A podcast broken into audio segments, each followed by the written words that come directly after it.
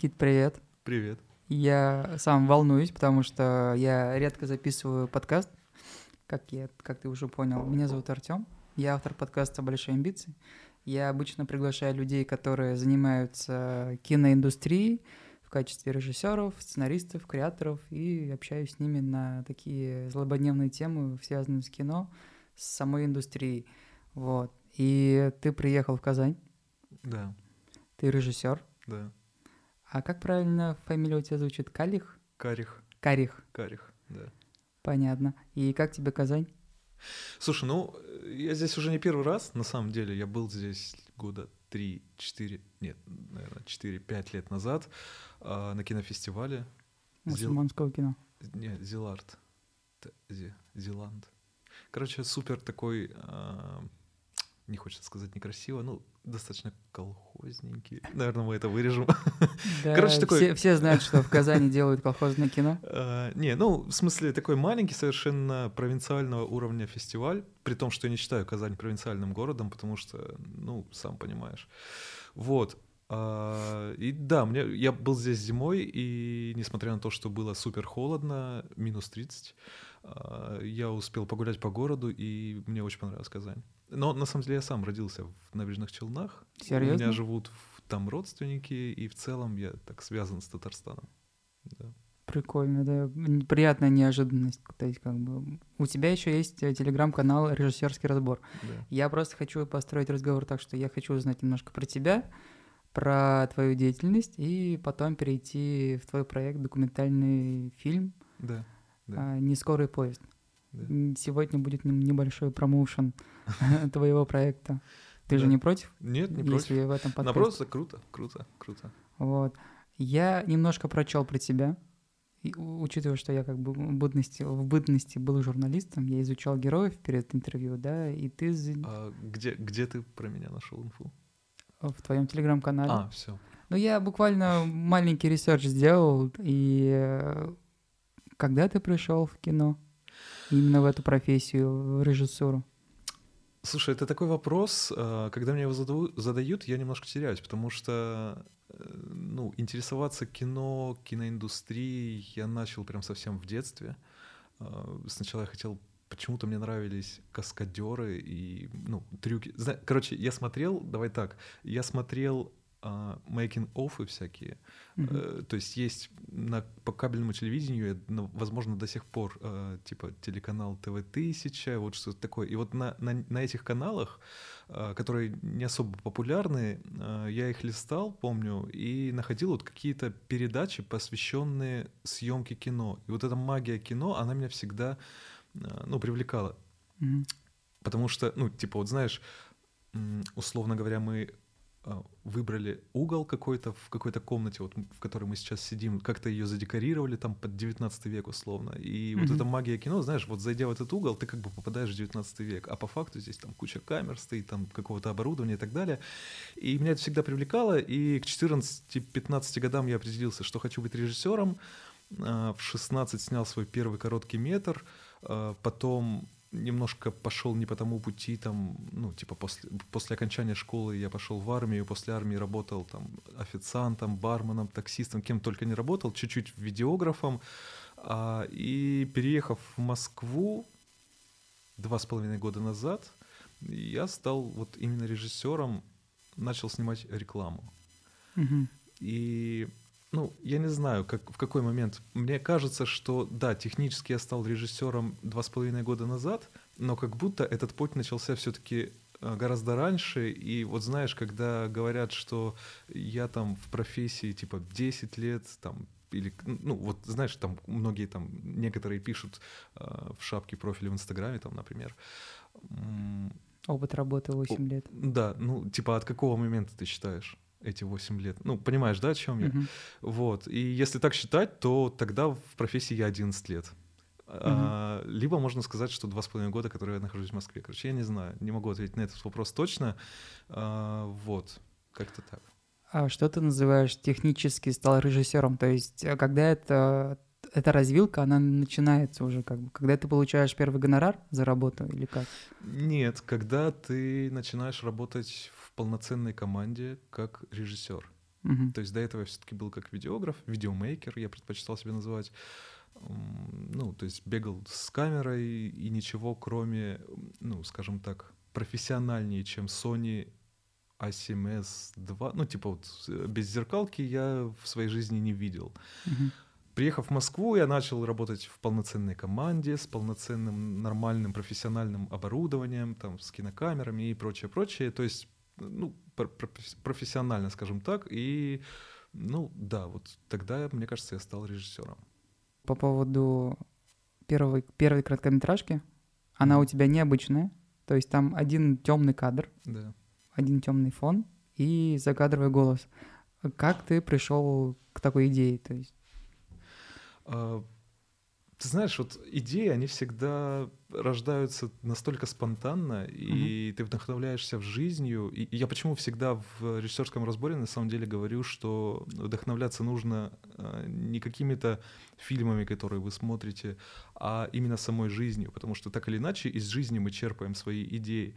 Так вот, возвращаясь э, со школы домой, на тот момент мне там 15-16 лет, а, я возвращаюсь домой, и мой путь пролегал через ну, церковь, возле которой э, разбит как бы такой, ну, луж, как это правильно называется, не лужайка, а зеленое, в общем, насаждение, какая-то, какая-то Мгм. трава там, короче, растет.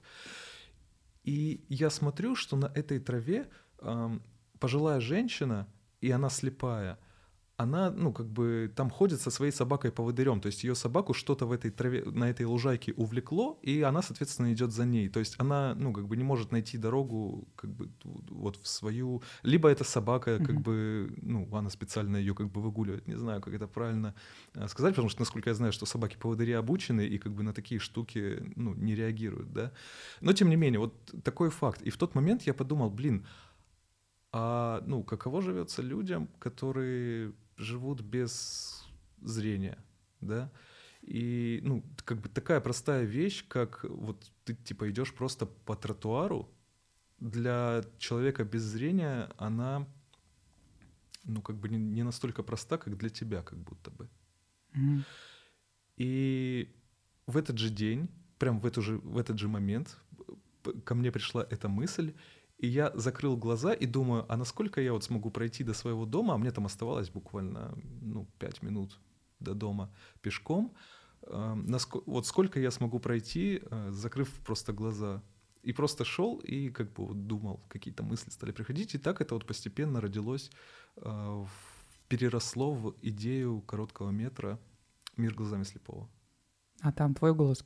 Да, Насколько я да, понял. Да, А как технически это снималось? Слушай, а, сначала, ну, у меня была на тот момент был фотоаппарат Canon 550D, и не было никаких петличек, ну, то есть каких-то технических знаний у меня на тот момент совсем не было, то есть я не знал, что какие-то там микрофоны профессиональные, там ничего, ну, понимаешь, да? И э, я взял свой фотик 550D, просто, ну, как бы лег на кровать, начал какую, какие-то мысли, приходящие вот в голову. Ну, у меня, я не помню точно, был какой-то, ну, сценария точно не было, но вот какое-то понимание в голове было сюжета или нет, вот я сейчас, честно говоря, не вспомню. Я помню, что я сидел, э, лежал там на кровати, на диване, и какие-то мысли вот на этот счет э, п- диктовал, потом как-то это все сложил в... На тот момент я работал в Вегасе, а, Sony Vegas, и ну вот что-то родилось. Потом я нашел звукаря, звукорежиссера, Мгм. мы с ним записали текст, и все.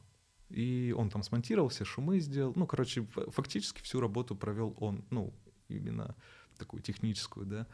А, ну, режиссура, соответственно, на мне. Вот этот текст, это все, все мое.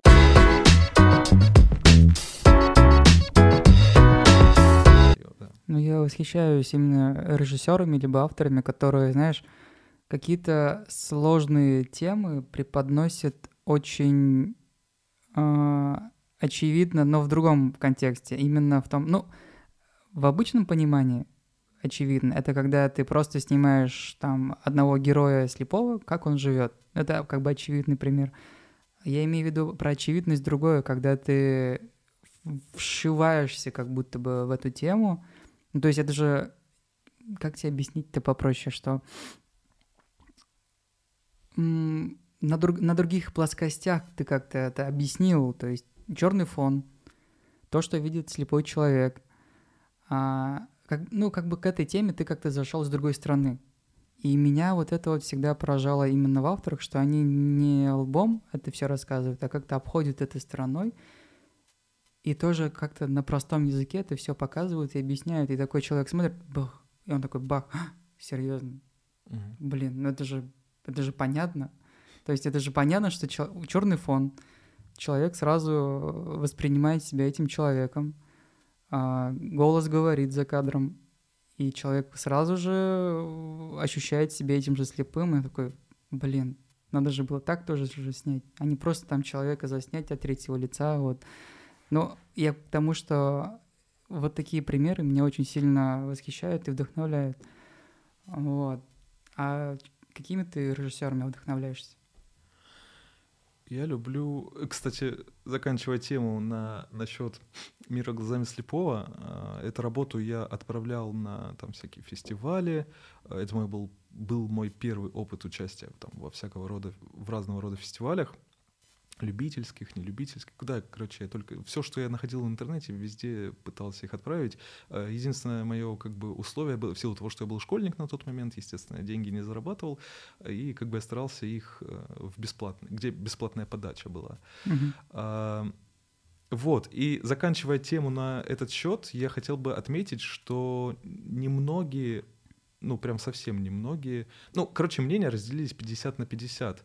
А, очень многие сказали, что это не кино, что там типа это больше какой-то радиоспектакль, какие-то взрослые люди мне говорили, которые работают там в культуре, знаешь, которые, ну там.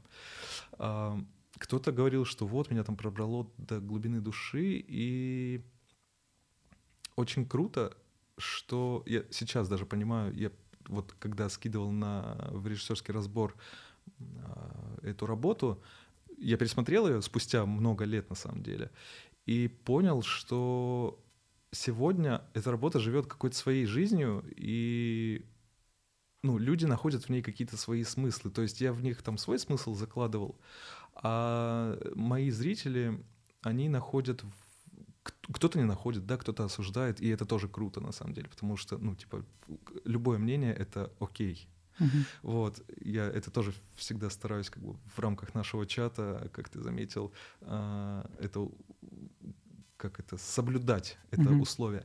Вот и Короче, круто, когда произведение живет своей жизнью, и когда оно начинает обретать какие-то свои смыслы, которые ты в него не закладывал, и в этот момент у тебя такое, знаешь, чувство, как а, ты что-то вот такое живое создал. Как ребенок, знаешь, которого ты родил, ну, у меня нет детей, но мне кажется, что это так, и который начинает, ну, у которого свой характер, который, ну, ты никак, типа, на это не можешь повлиять, на его mm-hmm. интересы, на его характер, на какие-то такие вещи. И это очень интересно, да. Можешь но... ли ты сказать, что это истинная задача режиссера? Возможно, возможно. Надо подумать, так прям сразу и не скажу. Понятно. А, блин, когда я слушаю тебя, у меня возникают какие-то вопросы, а потом я забываю про эти вопросы, поэтому я иногда туплю, поэтому извини за все эти паузы. Давай я расскажу про каких режиссеров я вдохновляюсь. Да, ты да. спросил этот вопрос, задал. А, ну, тут стоит начать с того, что вот буквально сегодня с одним из героев нашего фильма документального, о котором мы впоследствии еще поговорим, а, разговаривали на этот счет, и он сказал, вернее, да, он спросил, какими, какие фильмы ты вообще любишь. И, ну, как по мне, вот какими режиссерами ты вдохновляешься, какие фильмы ты любишь, это вот что-то из одной серии. Mm-hmm. А, так вот, я люблю, очень люблю отечественное кино, а, очень люблю фестивальное кино, которое участвует в, в частности, в Канах, потому что, в, ну, вот знаешь, Каны, они отличаются своей какой-то ну, типа, душнильностью. А, не, ну, прямо скажем, это кино не для всех. То есть, mm-hmm. условно, Марвел — это совсем не про меня. Я ни одного фи- один смотрел, когда чуть не заснул Я в кинотеатре. Тоже. Вот. А, при этом мне супер нравится фильм «Агнец», который в том году, если не ошибаюсь, победил в Канах. Гран-при или победил, не помню. Короче, ну, или там какой-то короче, что-то он забрал в Канах. А, максимально душнильный, максимально такой, знаешь, э, как сказать, медитативный, но и при этом я, ну, прям кайфанул от него. И почему мне нравится русское отечественное кино? Потому что оно обладает какой-то своей э, фактурой, которую ты нигде больше не увидишь. И я люблю очень, ну, помимо попсовых там, я не знаю, э, Тарковского, я очень люблю там Звягинцева, хотя mm-hmm. прям немногие почему-то его любят. Мне нравится. А, а что тебе больше нравится из его? Я запомнил очень фильм «Нелюбовь». Да. Почему-то прям да. забало мне душу. Потому что я сам люблю, в принципе, такие душевные... Не, не то чтобы душевные, это уж прям, как бы это сказано. Какие-то истории про человеческие взаимоотношения. Вот. Там, где кто друг друга обижают, любят друг друга, там, угнетают, там, мстят. Вот такие вот темы. Слушай, а ты смотрел а, фильм ну, то есть это как бы не фильм о фильме, это фильм, документальный фильм, э, блин, как же он называется? Звягинцев режиссер, по-моему, так. Короче, это документальный фильм про Звягинцева, как бы его фильм-портрет такой. Uh-huh. При этом он э, не в таком классической манере снят, как э, типа Звягинцев сидит, говорящая голова, знаешь, и он там рассказывает о своей жизни. Он снят как наблюдение за работой режиссера, и в тот момент как раз он снимал не любовь, собственно, и там нет ни одного интервью, ничего. Это просто нарезка таких э, кадров э, с его работы на площадке. На площадке как раз, собственно, mm-hmm. не любви. И ты смотришь, как этот человек работает. Я обожаю его фильмы. И я такой думаю, блин, вот это, ну, типа, прям вообще кайф. Но я не смотрел этот фильм. Ну, я... очень рекомендую. Хорошо. Вот. А, и да, на чем мы остановились? На том, что ты любишь Звягинцева. Да, я люблю Тарковского. Звягинцева, Тарковского, Быкова. А, я люблю вот эту, то, что называют русской хтонью, угу. да. Вот почему-то мне нравится, но при этом совсем недавно, кстати, я понял, что Балабанова, кстати, тоже. Совсем недавно я понял, что я не хочу... Ну, то есть я сам подустал от этой хтони, при том, что я люблю смотреть ее на экране. Сам бы я так не хотел бы снимать, потому что ну, я понимаю, что и зритель подустал от нее. Очень много отзывов я слышу про то, что там, мол, э, ну, опять это чернуха. Ну, ты, ты понимаешь, о чем я.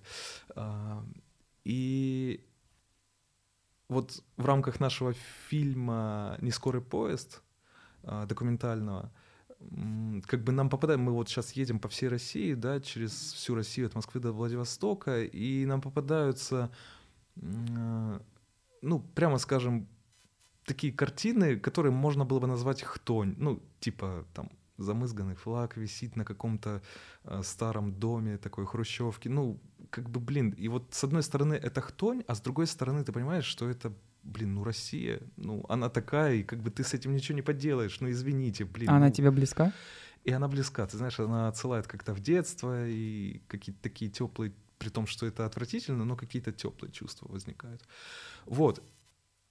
И во всем этом, во всей этой как бы серости, я хочу найти что-то теплое. Понимаешь? То есть в, через вот эту хтонь я хочу, чтобы у зрителя возникали какие-то теплые чувства в груди, ну, где-то вот в груди. А, я не знаю, это как-то а сложно как, описать словами. Каким образом ты хочешь добиться этого, раскрыть эту тему? Слушай, я хочу, ну, во-первых, а, мы уже переходим к... Ну, немножко так, но потом вернемся опять. Да, я хочу... Во-первых, мы общаемся много с простыми людьми, в силу mm-hmm. того, что мы едем на электричках. А, мы общаемся с максимально простым людом. А, не всегда это бывает легко, потому что часто эти люди либо пьяны, там в электричках. Я думал, что сейчас, типа, знаешь, как-то все более цивильно стало. Но тем не менее, несмотря на то, что мы меньше тысячи километров от Москвы, но уже нам встречаются такие интересные персонажи, которые, я думал, будут встречаться уже где-нибудь дальше, ближе к востоку. Вот. А, несмотря на все это, мы, да, мы с ними общаемся, и вот через какие-то простые диалоги мы приходим к тому, что какие ну, ценности у всех одни и те же. То есть человек, вот, особенно, кстати, это совсем не, ну, в фильме этого не будет, это такая история уже больше моя, как бы личная. Мы, ну, собственно, часто, ну, не часто, а мы постоянно передвигаемся на такси, там, от вокзала, там, еще куда-то ездим, короче, на такси, да, и общаемся, соответственно, с таксистами. А таксисты — это максимально простые, как правило, люди, живущие там в тех или иных городах, и они, как правило, всегда расположены к разговору, к какому-то диалогу, и они рассказывают много про то, что, ну, то есть я как бы такой портрет среднестатистического таксиста для себя уже вот из трех городов, в которых мы побывали, э, примерно составляю. А, третьим я считаю Свияжск, в котором мы только что были а, вот болтали только что с таксистом, который сказал, что э, я, говорит, как же он такую интересную фразу произнес, не помню ее дословно, но смысл ее в том, что э, мне не нужна ваша Турция, Египет, мне и на родине хорошо. И ты такой сидишь и думаешь, блин, а этот человек, э, ну вот он счастлив тем, что я не думаю, мне кажется, он лукавит относительно того, что ему на родине хорошо, да, наверняка он хотел бы побывать и в Турции, и в Египте, просто у него нет такой возможности, но важно не это, важно то, что он работает в такси, он родился и вырос в этом своем Свияжске, да, в котором сейчас 247 человек живет всего лишь, блин, а, и он счастлив от того, что он жив, здоров, жива, здорова и накормлена его семья, там у него растут дети, и как бы как будто много для счастья это на самом деле и не надо. Ну, как бы мы думаем, что э, нужно много чего-то для, того, чтобы быть счастливым, да, особенно мы, живущие, люди, живущие в крупных городах, да, а он просто ходит на рыбалку, просто, блин, занимается там какими-то, не знаю, делает уроки по вечерам со своей дочерью и как бы просто счастлив. Ну, тут как бы после последних событий бытует мнение, ну, я через двух людей, например, это узнал, что, возможно, просто русский народ, не, не русский, может быть, славянский народ, либо русский народ, они такие терпилы, конформисты, может быть, это характерная черта, и поэтому они так говорят, что нам и на родине хорошо, мы ничего не хотим. Блин, ты сейчас задеваешь прям за, за живое. ну, в, в плане не задеваешь, а поднимаешь такую тему, на которую я могу а, общаться часами. Если ты готов, то я под, под, поддержу диалог. Может быть, чуть позже, может быть, потом. Uh, ну, давай я одну мысль короткую да, скажу. Да, uh, я полностью согласен с тобой, на самом деле. Да, мы общались с одним недавно.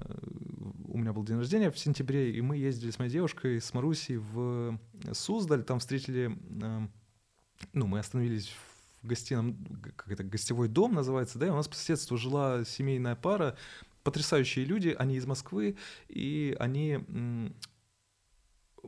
муж академик, жена юрист. То есть назовем их так, ну, мы как бы представители творческой интеллигенции, да, а вот академик, как это сказать, ну, короче, образованные, умные люди. И вот они там тоже как бы не поддерживают, что там происходит в государстве и все такое прочее.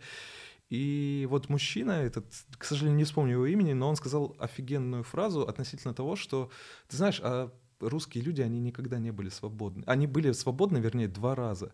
После отмены крепостного права, там несколько лет, и в 91-м, когда Советский Союз распался, а потом типа опять, ну то есть фактически да. мы просто не знаем, что такое свобода. Но на этот вопрос э, мой троюродный брат спросил, а был ли шанс у русского народа быть свободным? Слушай, хороший вопрос. Это прям философия такая, в которую можно закопаться. Ну, если копаться в истории, то как будто бы русский народ, он добивается свободы, выносит на вилах власть, а потом а, опять приносит а, самодержца к себе же. Да. Вот как бы вот так они и живут. Да. Вот. Ну вот в поисках вот этой а, самой русской души, ну отчасти это можно отнести к русской душе, как мне кажется, то есть к нашей какой-то идентичности, потому что мы сами это делаем с собой, ну не конкретно мы с тобой, понимаешь, да, вот наш народ, а, мы сами позволяем это как бы делать с собой, и люди, которые сидят во власти, как, ну, мне страшно это говорить, но они тоже представители русского народа. И кто знает, были бы мы сейчас там, может, мы делали бы то же самое. Возможно. И ну, мне становится страшно от этой мысли, если честно. Ну, такие. кстати, я тоже об этом подумаю. Я тоже об этом говорю, спрашиваю своих друзей. То есть, если бы мы были тоже чиновниками, то мы бы тоже, наверное, так же эксплуатировали людей. Вот. А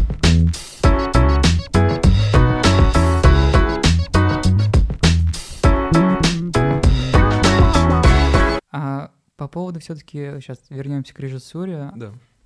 А, у меня пару лет назад возник такой, не то чтобы дискус, а опрос, когда я был на Эльбрусе, мы такие задались вопросом, а кто так, кого мы можем назвать из режиссеров универсальными режиссерами, то есть которые могут снять и триллер, и мелодраму, фантастику, вот, э, разножанрового режиссера. Можешь, например, назвать ты? Кто для тебя универсальный режиссер? Ну, именно пофамильно. Слушай, надо подумать. Я не то чтобы силен в именах, фамилиях режиссеров. а, Я, в принципе, недавно в режиссерском разборе сказал, что написал такой признательный пост, а, в котором сказал, что я смотрю достаточно мало кино. Да, А. И то, которое я смотрю, это в основном как раз душнильное, вот то самое фестивальное. Э, Вот. Ну, возможно, это Тарантино. М, Как-то может поспорить, как будто бы. Ну там как Может. будто везде кровь, драки, Ну, тоже, видишь, мерзость, Да. вот. военщина где-то еще присутствует постоянно, криминал. А, Мне кажется, ты знаешь, а, режиссер универсальным. Ну, то есть, если на примере того же Тарантино, в целом он, как, как- по-моему, подожди, а, однажды в Голливуде, да? Мгм. Его можно отнести к комедии? Нет, это, наверное, не комедия, Нет, да? это, кстати, там это вообще другой элементы. фильм, как будто бы, не Тарантиновский. Ну да, да. Ну, так или иначе, есть. Короче, а, режиссера отличает так или иначе его а, какой-то стиль. Ну, как у того же Тарантино, это какая-то кровь, какие-то там, я не знаю, а, какой этого. У Скорсезе, по-моему, эти вот склейки его знаменитые, ну, типа там крупные планы, да, там у Скорсезе, да? Да, у Скорсезе длинные, э, долгие да, фильмы. Да, да, да, да, да, да, да, да. Или там... Э, у Вуди Аллена комедии всякие. Ну, да, ну, Про... ну, ты понимаешь, да, о чем да, я? Да. Вот. Мне кажется, в целом любой режиссер может снять любое в плане жанра кино. Как комедию, так и драму, так и там ужасы, не знаю. Но их будет отличать вот этот самый стиль к которому они пришли со временем.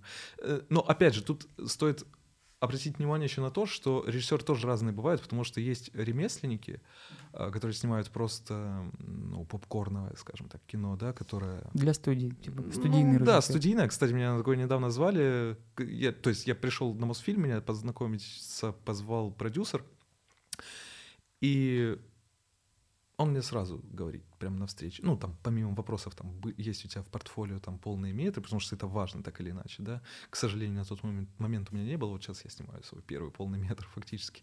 Вот, ам, короче, кроме этого, помимо этого, он спрашивает, ам, вернее, говорит мне, э, у нас будут такие-то актеры в главных ролях, у нас будет такой-то оператор. Э, Такие-то актеры будут, м, потому что они известны, потому что зритель на них придет. У нас будет такой-то оператор, потому что я в нем уверен. А У нас будет там то-то, то-то, пятое, десятое. И я такой сижу и думаю, блин, а я тебе вообще, собственно, зачем нужен? Ну, понимаешь, да, он э, типичный продюсер э, такой кино, которому нужно кино, вот для нас, режиссеров, кино — это способ какого-то высказывания, да, способ, ну, как бы мы вкладываем сюда, туда свою душу. А для продюсеров же это все-таки деньги, да, и они хотят с него заработать, его тоже Мгм. можно понять. Так вот, есть режиссеры, которые снимают, э, ну, ремесленники, которые просто приходят, просто делают свою работу и как бы уходят. А есть, ну, как вышеупомянутый Звягинцев, который вкладывает свою душу в каждый свой проект. И, ну, как бы тут тоже надо разделять, мне кажется.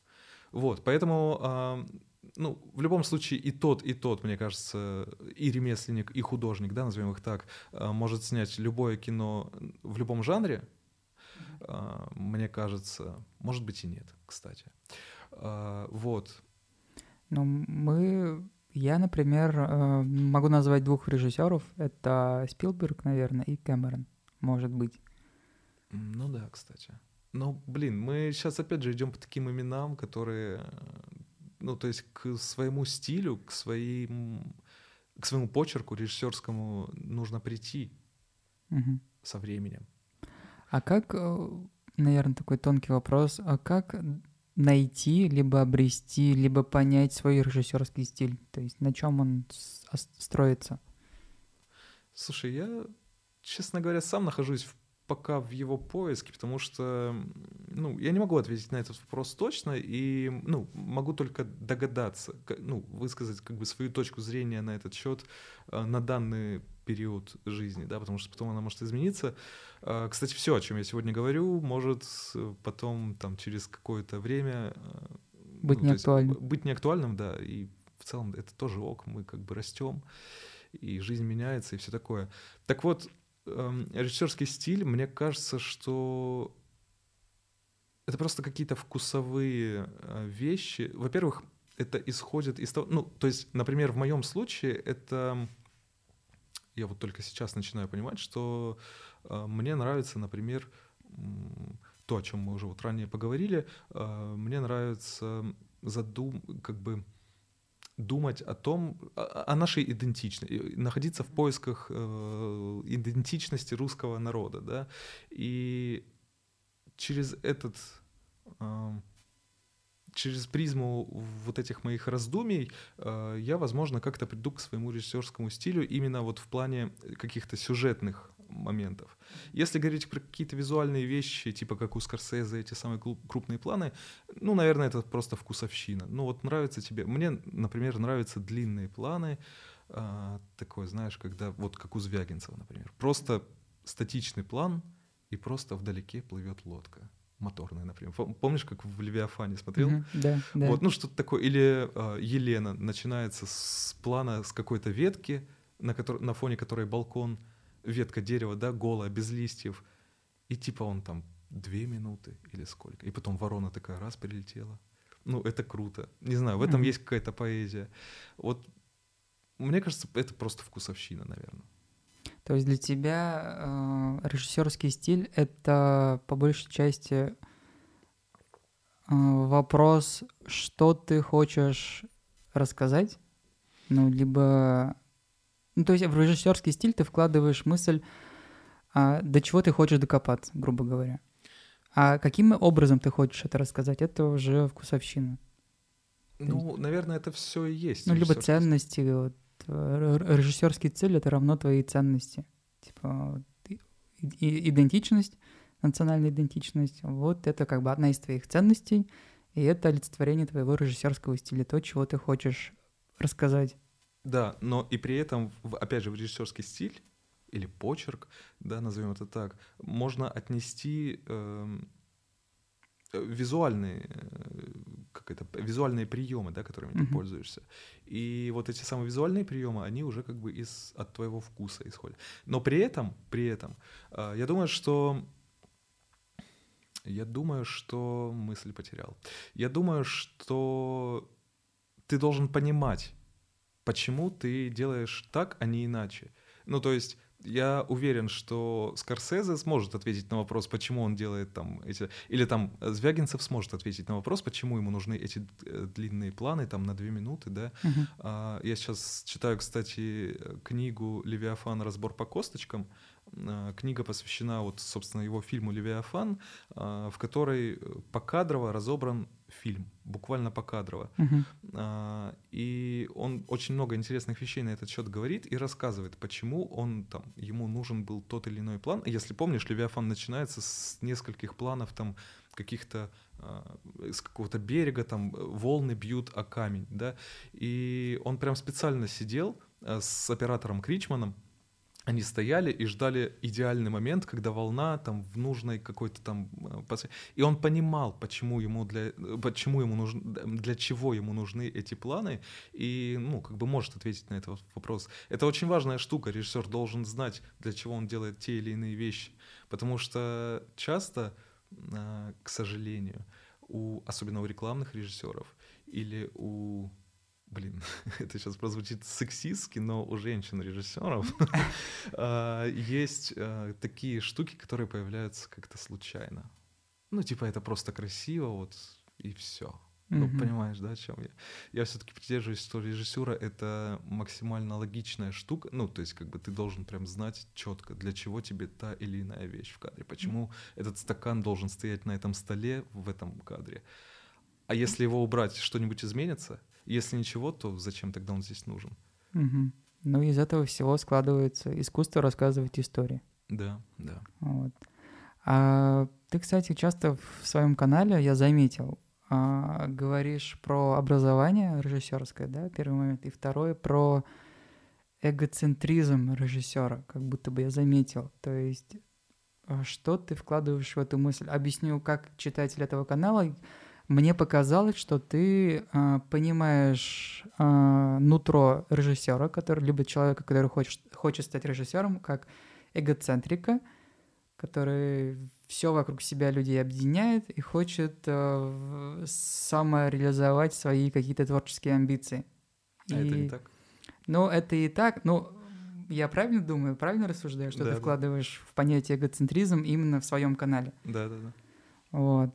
И по поводу образования тогда, как ты считаешь, нужно ли образовываться режиссеру? Либо же это степень каких-то там обстоятельств, которые, при, которые привносит тебя вот в эту профессию режиссера? А, давай начну с эгоцентризма, объясню. Я имею в виду, что ну да, в целом ты как бы все правильно говоришь, но как бы я не, от, не, не отрицаю, что я, например, эгоцентричный человек в плане там, э, ну, например, сегодня я поругался с продюсером, которая хотела, чтобы я снял там то, что ей хочется, а я говорю, а кто здесь, собственно, режиссер, ты или я? У меня здесь более важные штуки, чем те, которые, тем более у нас док, как бы я не могу пропустить, если я сейчас это пропущу, ну, как бы я потом как бы ничего с этим не сделаю. Я пропущу классный сюжет, классный момент.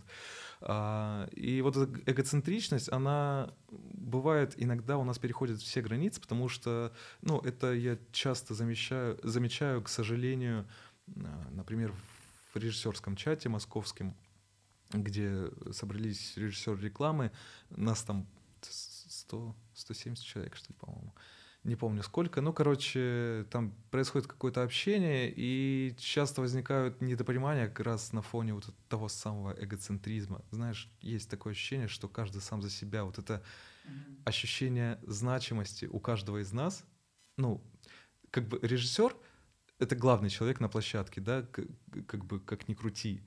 А выше него никого нет, ну, кроме там, может быть, продюсеров, которые могут как-то его, ну, при этом продюсер иногда тоже прогинается под режиссера, в зависимости там, от того, что, что это за режиссер.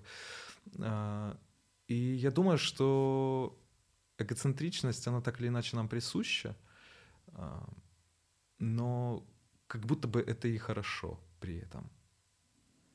Ну, это, наверное, хорошо, если вся команда и, и сам режиссер знает, к чему идет этот да, продукт. Да, да. Вот, ну тогда как бы можно и довериться этому режиссеру и его эгоцентризму. Да, но при этом э, сложно бывает общаться. Вот опять же, почему я про этот чатик наш начал. Э, сложно бывает общаться, ну, какие-то советы, не советы, знаешь, там очень часто какие-то срачи возникают, какая-то фигня, знаешь. Близко к сердцу воспринимают. Э, возможно, близко к сердцу. Ну, знаешь, не могут договориться. У каждого своя точка зрения, а точка зрения, мы привыкли, что точка зрения режиссера — это его, ну, как бы единственная, ну, понимаешь, да, единственная точка зрения, которая должна существовать, и, ну, как бы и все. То есть мы привыкли, что под нас все должны прогинаться, а не мы под, под, кого-то. Ну, короче, понимаешь, в чем я.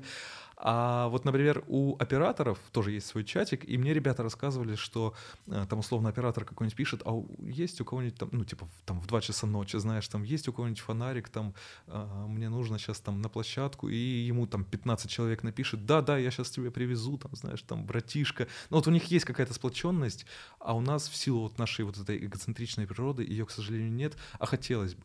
И режиссерский разбор, э, чат режиссерского разбора даже отчасти посвящен тому, чтобы создать вот это самое э, такое экологичное комьюнити, в котором э, мы могли бы ну, как-то отойти вот этой эгоцентричности и все-таки стать, наконец... Потому что я понимаю, что режиссерский чат, он тот, который существует, где собрались там топы, не топы, а, ну, и там уже ничего не поменяешь. Поэтому я решил все как бы с нуля начать, взять, ну, не то, что взять, а приглашаю как бы всех, на самом деле, и топов. Если хотите, ну, у нас есть там Таир Паладзе, Женя Никитин, которые делают офигенные штуки, и при этом они с нами в чате э, там наравне общаются, как бы, знаешь, без, не задирая нос. Вот. А, и да, я, короче, иду к тому, чтобы создать нормальное комьюнити экологичное, в котором мы тоже станем братишками. Теперь я вроде понимаю, почему ты назвал режиссерский именно разбор, потому что ты перечислил слова такие, то есть, ну вот как бы оценка, дать свое мнение, там что-то как-то разбирать, они как-то потом относятся как-то плохо, пренебрежительно, но это все как-то строится вокруг разбора самого слова разбор, и, наверное, поэтому ты как бы создал, назвал канал так. Слушай, название... Но это моя теория сейчас, почему ты Название родилось, на самом деле, а, при других обстоятельствах разбор, потому что я начинал канал с э, разборов рекламных роликов по кадрово. Вот как Левиафан разбор по косточкам. Я вдохновился когда-то давно этой книгой. А, потом, спустя много лет про нее вспомнил. А, посмотрев YouTube канал Аперпост, знаешь, э, туда приходил в гости блин, Леша Звонцов, и они вместе э, с... Блин, кто его ведет, господи, Аперпост, забыл э, имя, прости, э, Леша, Леша, Леша. Э, они вместе с Лешей, короче, сидели и разбирали какой-то рекламный ролик, но при этом они делали это не по кадрово, а я решил... Ну, то есть, как бы они разложили на таймлинии, порезали по склейкам как бы ролик и такие типа, ну вот как здесь построена режиссура.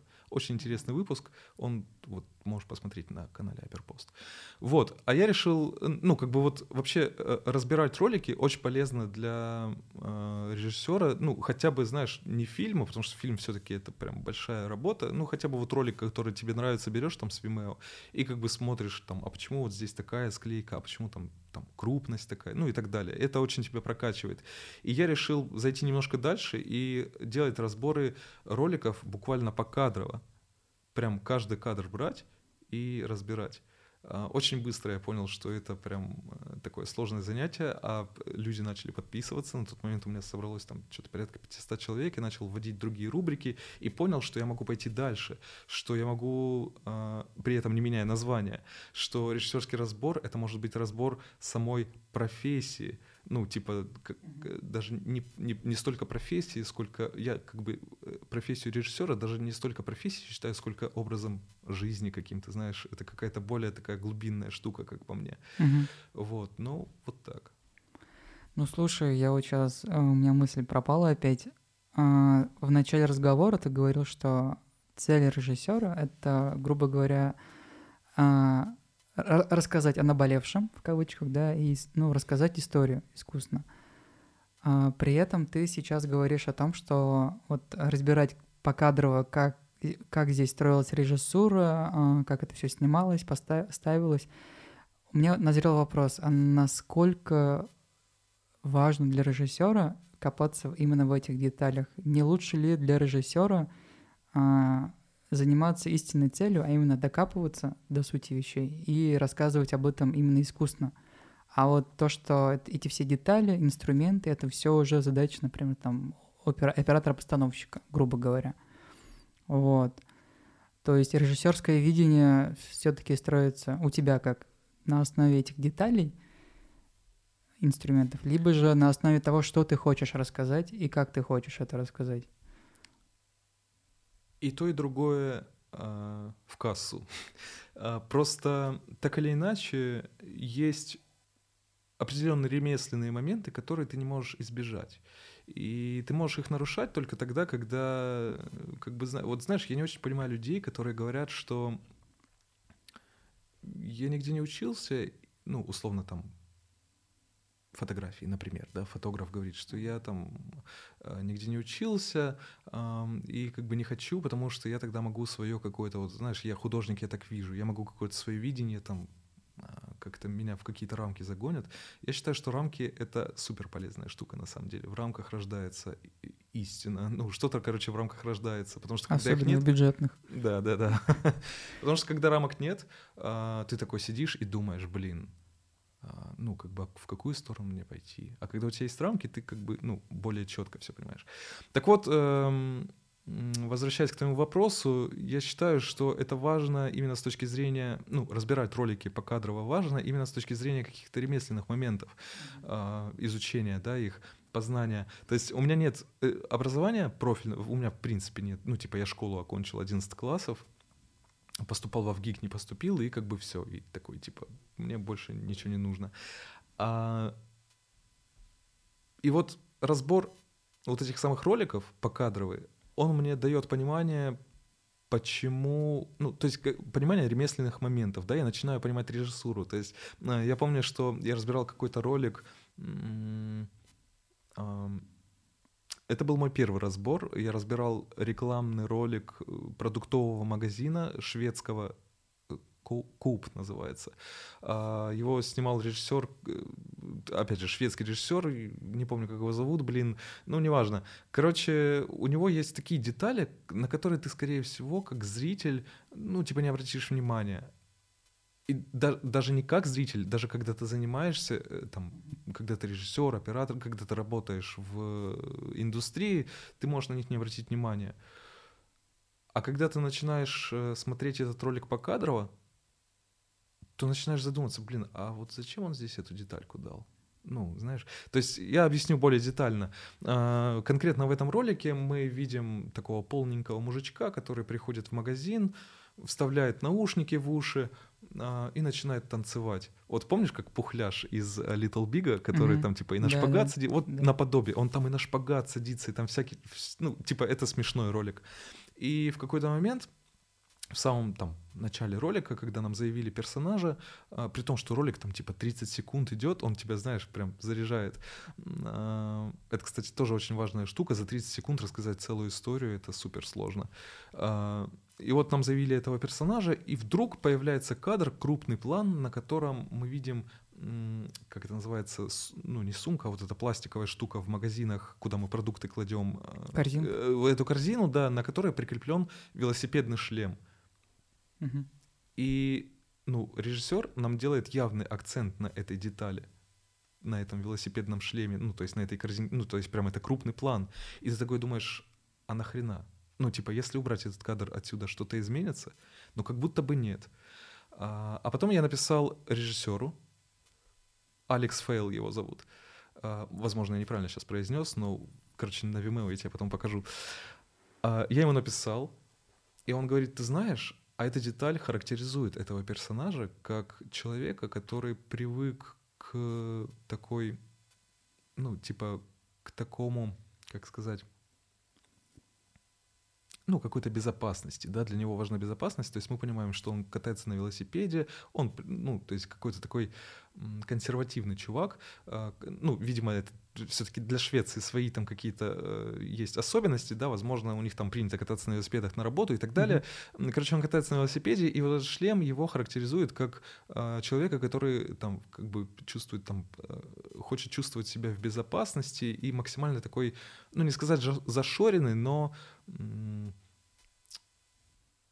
короче, вот блин, я эпитет не могу подобрать. Ну, ты понимаешь, о чем я, да? Да. А здесь, зайдя в этот магазин, он позволяет себе как бы раскрепоститься. То есть он тем самым э, характеризует этого персонажа, ну, как бы раскрывает этого персонажа, короче, через вот эти вот маленькие детали, через... Uh-huh, uh-huh. Э, то есть на вот этих контрастах э, он обыгрывает вот, вот все, что происходит в этом ролике, и это круто. В этом заключается работа режиссера, чтобы через какие-то маленькие детальки угу. ты такой, типа, блин, ну вот. Я понял, вот я понял. Ну да, ты ответил на мой вопрос, хорошо. А, буду чаще смотреть в детали видеороликов, потому что я сам, я сам смотрю, э, кайф, кайфую, и потом просто пытаюсь понять, что хотел сказать автор этого видеоролика. Вообще в целом, целиком.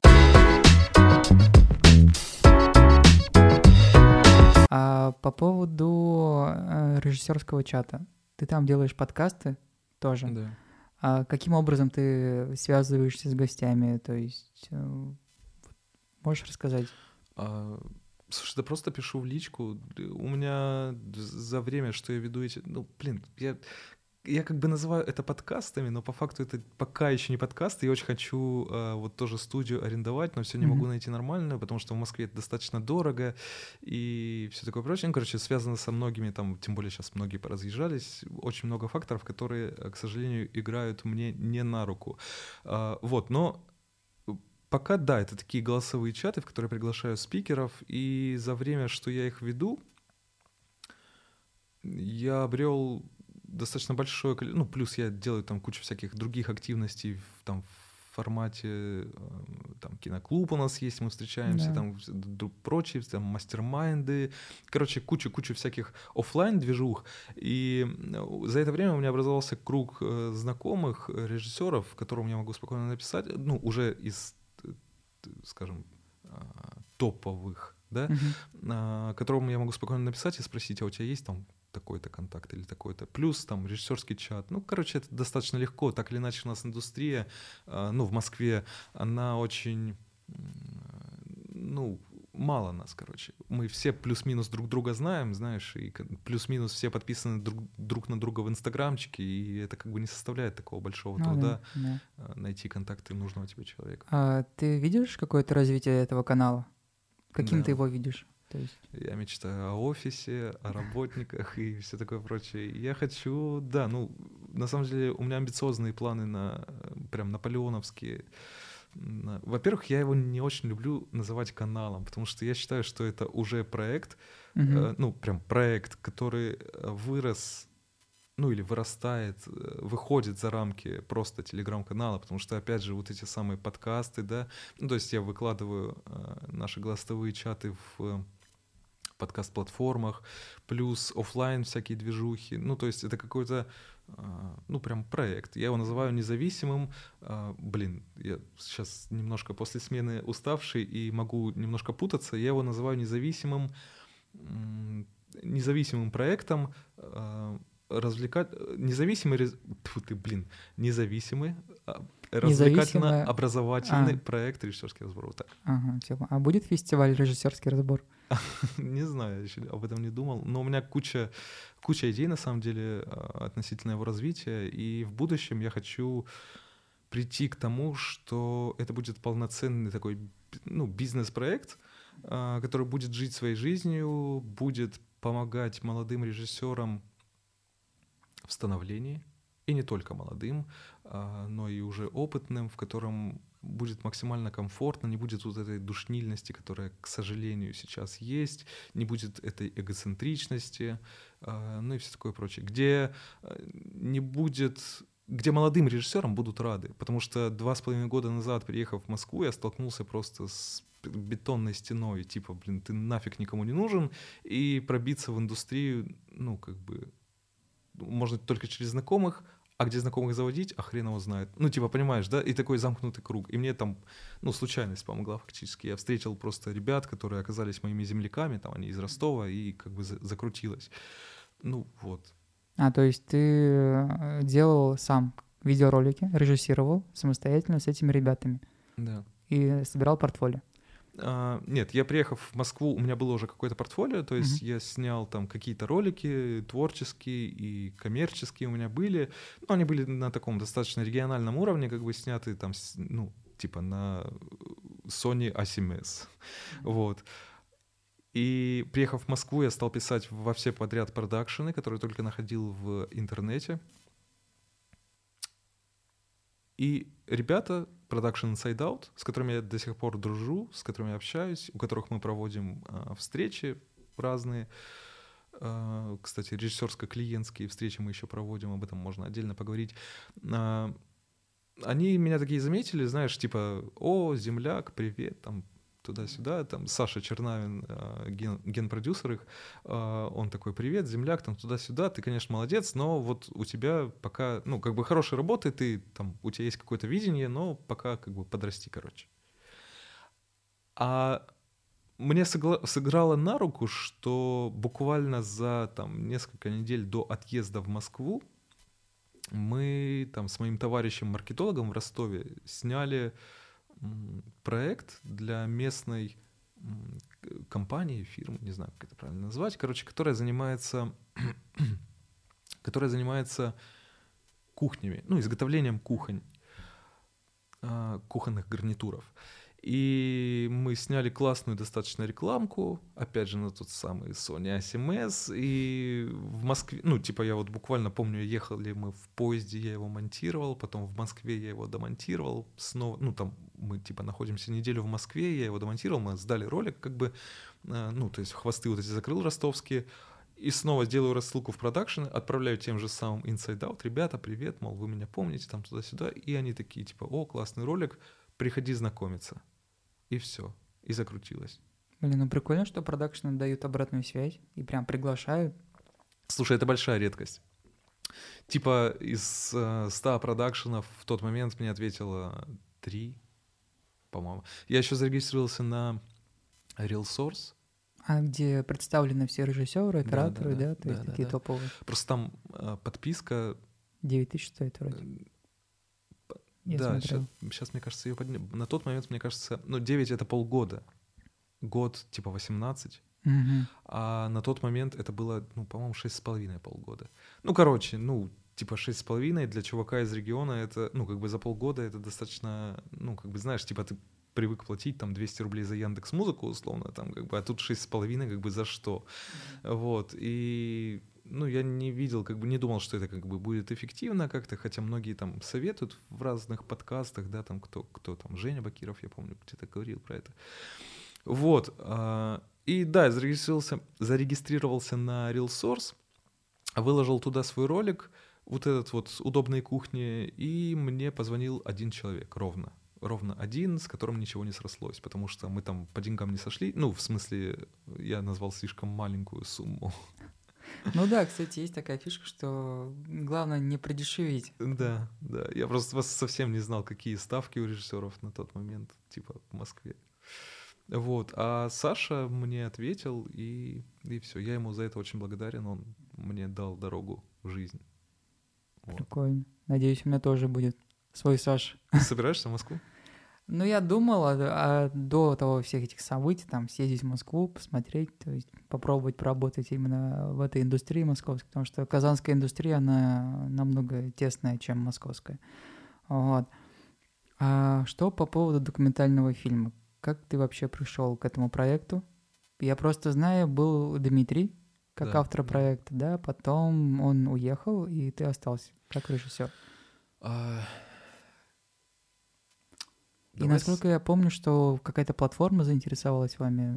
Да, да. Вот можешь рассказать? Давай с самого начала. А, Весна или зима прошлого года. Дима, Дима Квашнин, мой товарищ, режиссер, а, который переехал из Омска буквально перед прошлым Новым годом.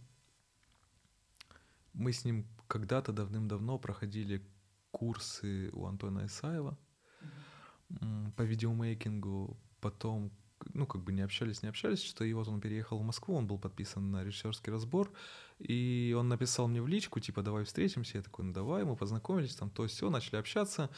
А, И в какой-то по-моему, весной мы с ним встретились, и он говорит, слушай, они э, как бы в Омске, ну, то есть э, т- ты, ты, блин, сам живешь как бы в регионе, да, и ты знаешь, что индустрии как бы в регионах, к сожалению, нет. А, И вот ребята выживали, ну, скажем так, да, типа как выживали, это как-то не так сказано. Ну, короче, они а, делали свои проекты за счет э, грантовых, им большие возможности давали гранты. Э, В частности, гранты от ИРИ, Института развития интернета, или там от Минкульта, от... Короче, грантов сейчас на самом деле куча, и они прям а, собаку съели на этих самых грантах, да, на, ну, прохавали, когда все работает. А, И приехав в Москву, они, собственно, продолж- продолжили это все дело. У Димы есть свой небольшой а, продакшн, который существовал в Омске, сейчас они там существуют в Москве, делают какие-то проекты. Вот, и, собственно, он поделился тем, что вот, слушай, мы сейчас подались на грант от Ири, проект максимально амбициозный, и я не особо верю, что он выиграет, потому что, ну, типа, кто на это выделит деньги? А, смысл его заключается в том, что три, три парня, три героя отправляются из Москвы во Владивосток через всю страну на электричках. Я такой, слушай, блин, это угар. Ну, типа, это прикольно. А, проходит полгода, Дима звонит мне летом, в августе, по-моему, или в июле это даже было. А, я помню этот день, как он мне позвонил, и такой говорит, слушай, мы, представляешь, мы выиграли грант, не скорый поезд. И я такой, блин, слушай, это, ну, это прикольно. Он такой, ну да, типа я теперь не знаю даже, что с этим делать, потому что надо что-то снимать, а мы как бы даже пока не представляем, как это вообще возможно. Ну, из Москвы во Владивосток на электричках, что, ну, типа, это очень большой путь. Э, если просто на поезде ехать, как бы неделю это занимает. Ну, да. Вот. И он, собственно, предложил мне вместе с ним заняться разработкой сценария этого фильма, но там от сценария, знаешь, одно название, на самом деле. Ну как, вот, ты можешь себе представить, как выглядит сценарий документального фильма? Сложно сказать. Ну, как бы и мы с ним не представляли, ну, вообще не имели никакого представления на этот счет. Хотя Дима снимал уже э, доки. Но это были доки такие, знаешь, фильмы-портреты, где у него была возможность изучить героев. Вот как, ты как журналист понимаешь, о чем я говорю. А, а здесь история заключается в том, что герои встречают людей, которые, ну, мы не знаем, кого мы встретим завтра, мы не знаем, в какую ситуацию мы попадем завтра, да, и, ну, мы знаем, куда мы поедем, как бы, но вот кого встретим и с кем поговорим, как бы, мы не знаем. И поэтому наш сценарий представлял, и, ну, это была больше такая работа по э, research у каких-то мест интересных, каких-то там вещей, которые мы можем посмотреть в тех или иных городах. А, и вот началась большая работа по поиску каких-то героев, с которыми мы можем пообщаться в тех или иных местах потенциально, а, там условно э, лодочник на Байкале, может быть, какой-то есть, или там маячник во Владивостоке, он у нас, кстати, действительно будет, это спойлер, а, ну, короче, вот такие вещи мы начали искать. Прошло время, там типа два месяца мы искали, искали, там что-то разрабатывали, думали. А, и в итоге прошло время, наступил сентябрь. Сначала, ну, там еще были моменты, что сложности были с деньгами, с поступлением грантовых средств. Э, Все-таки гранты хоть и круто, но там есть определенные моменты, бюрократия, короче. Вот, э, очень долго не поступали средства, и мы такие ждали, мы хотели сначала ребят отправлять, типа, в начале сентября, я уже такой думаю, ну, все, как бы сейчас я получу свой э, гонорар и пойду жить свою жизнь дальше. В итоге неожиданно 23 или какого там сентября объявляют мобилизацию. Дима успешно уезжает из страны в Казахстан, а, пропадает на несколько дней, и я такой, блин, Дима, ты где вообще, куда ты пропал, и где, собственно, мои бабки, гони мои бабки, мой гонорар, типа, за сценарий, а мы к тому моменту уже закончили сценарий. И вот он объявляется через несколько дней, и такой, а, слушай, есть подозрение, что я в ближайшее время не вернусь в Москву, ну, вообще в Россию, даже не столько в Москву, вообще в Россию, буду здесь тусоваться в Казахстане. А, ты как вообще, не хочешь отправиться вместо меня а, в это путешествие? Ну, не хочешь, даже не столько отправиться в путешествие, сколько прям вот э, занять место, кресло режиссера на этом проекте. Я такой, слушай, ну ты знаешь... Как Тебе бы... нужно было ответить, уточню у военкомата, кстати.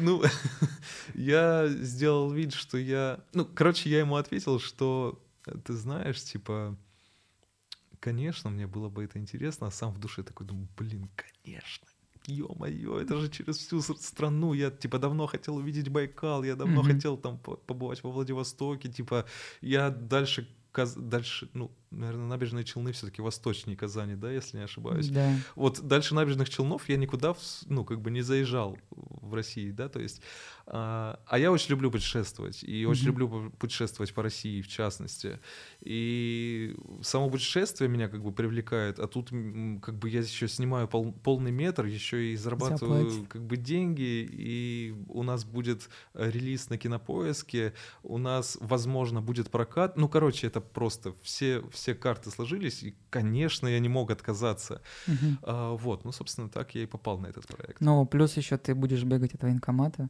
как бы. Э, слушай, ну, кстати, пока с этим проблем вроде бы не возникало. И я думаю, что это связано с тем, что я прописан в Ростовской области. А Ростовскую область как-то не особо трогают. Типа, возможно, из-за того, что там связи очень тесные с э, украинским народом. А, ну, именно связи э, родственные. Ну, понимаешь, о чем я, да? Да. А, а я прописан в Таганроге, это там, типа, час езды до границы, ну, до Харькова, короче. Ну, до Ага, границы понял. с, с Украиной. Ну, короче, там супер тесные связи родственные. с- ну, то есть, как бы там не трогают, насколько я понимаю, людей. Вот. Такие дела. И да, мы даже не заинтересовал кинопоиск. Вот ты спрашивал про платформу, он не столько заинтересовался, сколько был условием гранта. То есть ты, как бы это как плюшка такая к гранту. Мгм. Типа ты получаешь грант и 100% будешь э, размещен на кинопоиске. Ну, твой фильм. А чисто технически как это будет сниматься? То есть ручная камера, репортажная съемка, вот как-то на понятных вот этих терминах. Да, это репортажная съемка, это ручная камера, у нас есть штатив один, э, больше ничего у нас есть, нет, Э, но мы в основном с рук снимаем. Э, Наша команда состоит из восьми человек, включая трех актеров. Три актера, я, звукорежиссер, оператор, продюсер и механик, фокус-пуллер, э, гафер, ну, короче, вот все на свете. А, то есть Вот. вы прям по... А по каким лок- локациям вы ездите? А, Слушай, в каждом городе у нас есть локации, там две-три, в зависимости от города, а, в которые мы хотим заехать. Ну, вот, например, Казань. Да, вот вчера мы приехали в Казань. а, У нас, значит, на сегодня запланирован Свияжск. Мы такие отправились в Свияжск. Делаем подъем в электричке, естественно, потому что, ну, как бы это наш а, основной такой герой, да, место действия это электричка, мы там обязательно кого-то встречаем. Нам, вот ты знаешь, в какой-то момент, кстати, начинает происходить магия документального кино. Ты типа встречаешь людей, как будто случайных, но в процессе разговора, общения с ними, ты понимаешь, что это ни хрена не случайные люди. И ты такой, блин, как это вообще возможно? Ну, типа, у нас э, фильм, как мне кажется, как мне хотелось бы, и пока так и происходит, э, отчасти будет похож на сказку «Волшебник изумрудного города», когда герои, если помнишь, хотели, ну, то есть там у льва не было храбрости, да, у там чучела не было сердца, и вот они хотели это все обрести у волшебника, то есть в конечной точке. И вот наши герои это все хотят как бы обрести во Владивостоке, как будто они думают сейчас. Но при этом э, вот эти люди, которые встречаются им на пути, они настолько в кассу и настолько важные вещи нашим героям говорят, ну, вот у них какие-то диалоги возникают, а, что я понимаю, что ребята сейчас прямо уже начинают ну, как бы свои, ну, то есть у каждого из них есть свой внутренний конфликт, и вот свой внутренний конфликт каждый из них потихоньку начинает решать. Мгм. И это очень круто. Это прям вот на наших буквально глазах происходит, и это не постанова. И я такой думаю, блин, такое вообще бывает. Ну, типа сама жизнь начинает подкидывать нам какие-то штуки, понимаешь? А, этот, а как актеров вы выбирали? Я просто знаю, у вас был кастинг даже. Да, у нас был кастинг, мы... Короче, мы взяли принципиально актеров. Прям это Прям прям, это прям профессиональные актеры, которые играют. Э, Кто-то в театре успел поиграть, э, кто-то снимается в сериалах, Мгм. э, во всяких, кто-то в рекламах, все они, по-моему, в рекламках снимаются. Ну, короче, это прям актеры. И мы и взяли принципиально актеров, потому что они примеряют на себя постоянно какие-то образы, а, они живут, проживают э, разные жизни на экране, и ну, такие лицедеи, знаешь, и которые запутались уже сами в себе, они не знают, кто они такие за своим вот этим лицедейством, за постоянным примирением масок, образов, характеров на себя, они потеряли самих себя. Мгм. И отправившись в это путешествие, они хотят обрести самих себя. Ну, Понял. понять, кто они такие. И когда мы перед, э, от- ну, типа, за день до отправки нас в, в эту экспедицию встречались с ребятами, общались, один из них говорит, очень классную вещь, на самом деле, он сказал, и я хочу с ним поговорить об этом э, в конце нашей экспедиции. А, Он сказал, блин, а я не знаю, каково это быть самим собой перед камерой. Я, типа, привык рекламировать бананы, например, стоять и говорить типа улыбаться во все 32 и говорить, съешьте наши бананы, они вкусные, ну, понимаешь, да? А он типа такой, блин, а каково это быть самим собой? Я говорю, слушай, просто живи свою жизнь и просто будь самим собой. А он такой, блин, мне предстоит этому научиться. Угу. Ну, у меня здесь как бы тоже есть альтернативный вариант. А, пример. Я часто замечаю, замечаю над, людь, над людьми, что в жизни человек веселый, юм, юморной, много говорит, но ставишь перед ним камеру, он начинает очень волноваться, сковывается, молчит и не знает, что, что говорить. А когда человек в жизни, он такой запнутый в себе, неразговорчивый, ставишь перед ним камеру, и он раскрывается по-другому. Вот теперь тогда вопрос у меня возник, а где ты тогда настоящий? Когда ты сам настоящий? Когда ты в жизни такой весь замкнутый, либо ты на самом деле перед камерой настоящий? Я знаю, я могу тебе ответить на этот вопрос. Я, меня тоже волновал, на самом деле, этот вопрос. Но пообщавшись с опытными документалистами, есть режиссер Таир Паладзаде, uh очень, очень классный режиссер, у него очень классная работа, и, возможно, ты видел его работу для Тиньков э, за, за глазок за наше село, типа mm короткий метр, там, типа на полчаса, э, очень классный док. Так вот, он э, режиссер-документалист, э, ну, он снимает рекламу, ну, в таком документальном как бы стиле. Короче, документалка — это как бы его все, он mm-hmm. шарит за это все. И мы с ним очень хорошо общаемся, очень хорошо знакомы, и он мне говорил, что... Я ему задавал примерно тот же вопрос, сказал, что, слушай, а вот смотри, вот сидят два человека в комнате, и, ну, как бы у них какой-то вот диалог между... Причем это два человека, которые там совершенно никак не связанные там с кино, да, например, которые никогда в жизни там профессиональную там кинокамеру не видели, например, да. Uh-huh. Вот максимально два супер простых человека. Вот они сидят, вот они общаются, потому что у него есть прям такие э, кадры в его работах. Я вот конкретно ему вопрос там по конкретному кадру задавал. Э, и вот они сидят, о чем-то общаются, у них какой-то живой диалог э, ну, возникает, uh-huh. да, и вот, ну, как бы, и вот появляется камера, и чё? Ну, типа, что дальше? Ну, как бы явно они ж будут уже совершенно другими. Он говорит, слушай, тут на самом деле все просто. Первые 10 минут, да, они, ну, будут смущаться. Потом они про нее просто забудут. А, просто нужно время для того, чтобы люди забыли про то, что есть кто-то рядом. Угу. Понимаешь, о чем я? И мы это на самом деле начинаем замечать даже сейчас, когда ребята общаются в электричках с простыми людьми, а им, ну, типа, знаешь, они как будто нас не замечают. Нас для них не существует. Ну, то есть меня, оператора, звукаря, которые стоят вот так вот, прям к ним вплотную подошли, знаешь, они нас как будто вообще не видят. И, и ну, и общаются, продолжают общаться с нашими героями, и это какая-то магия. Угу.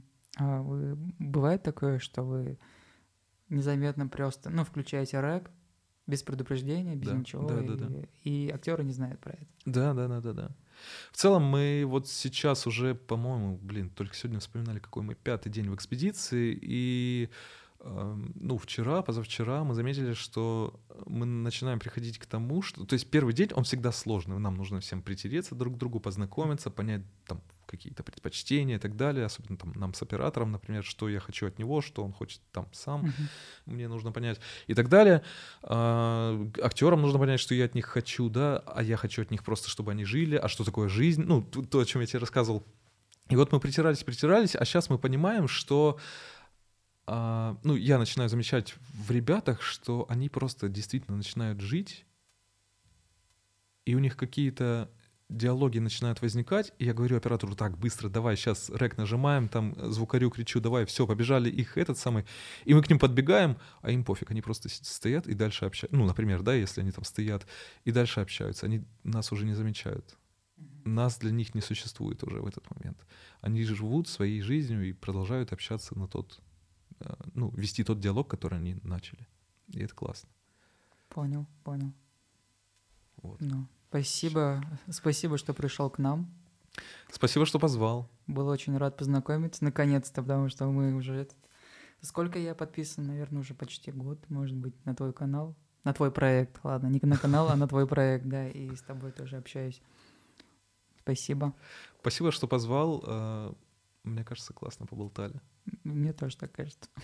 Круто. Спасибо.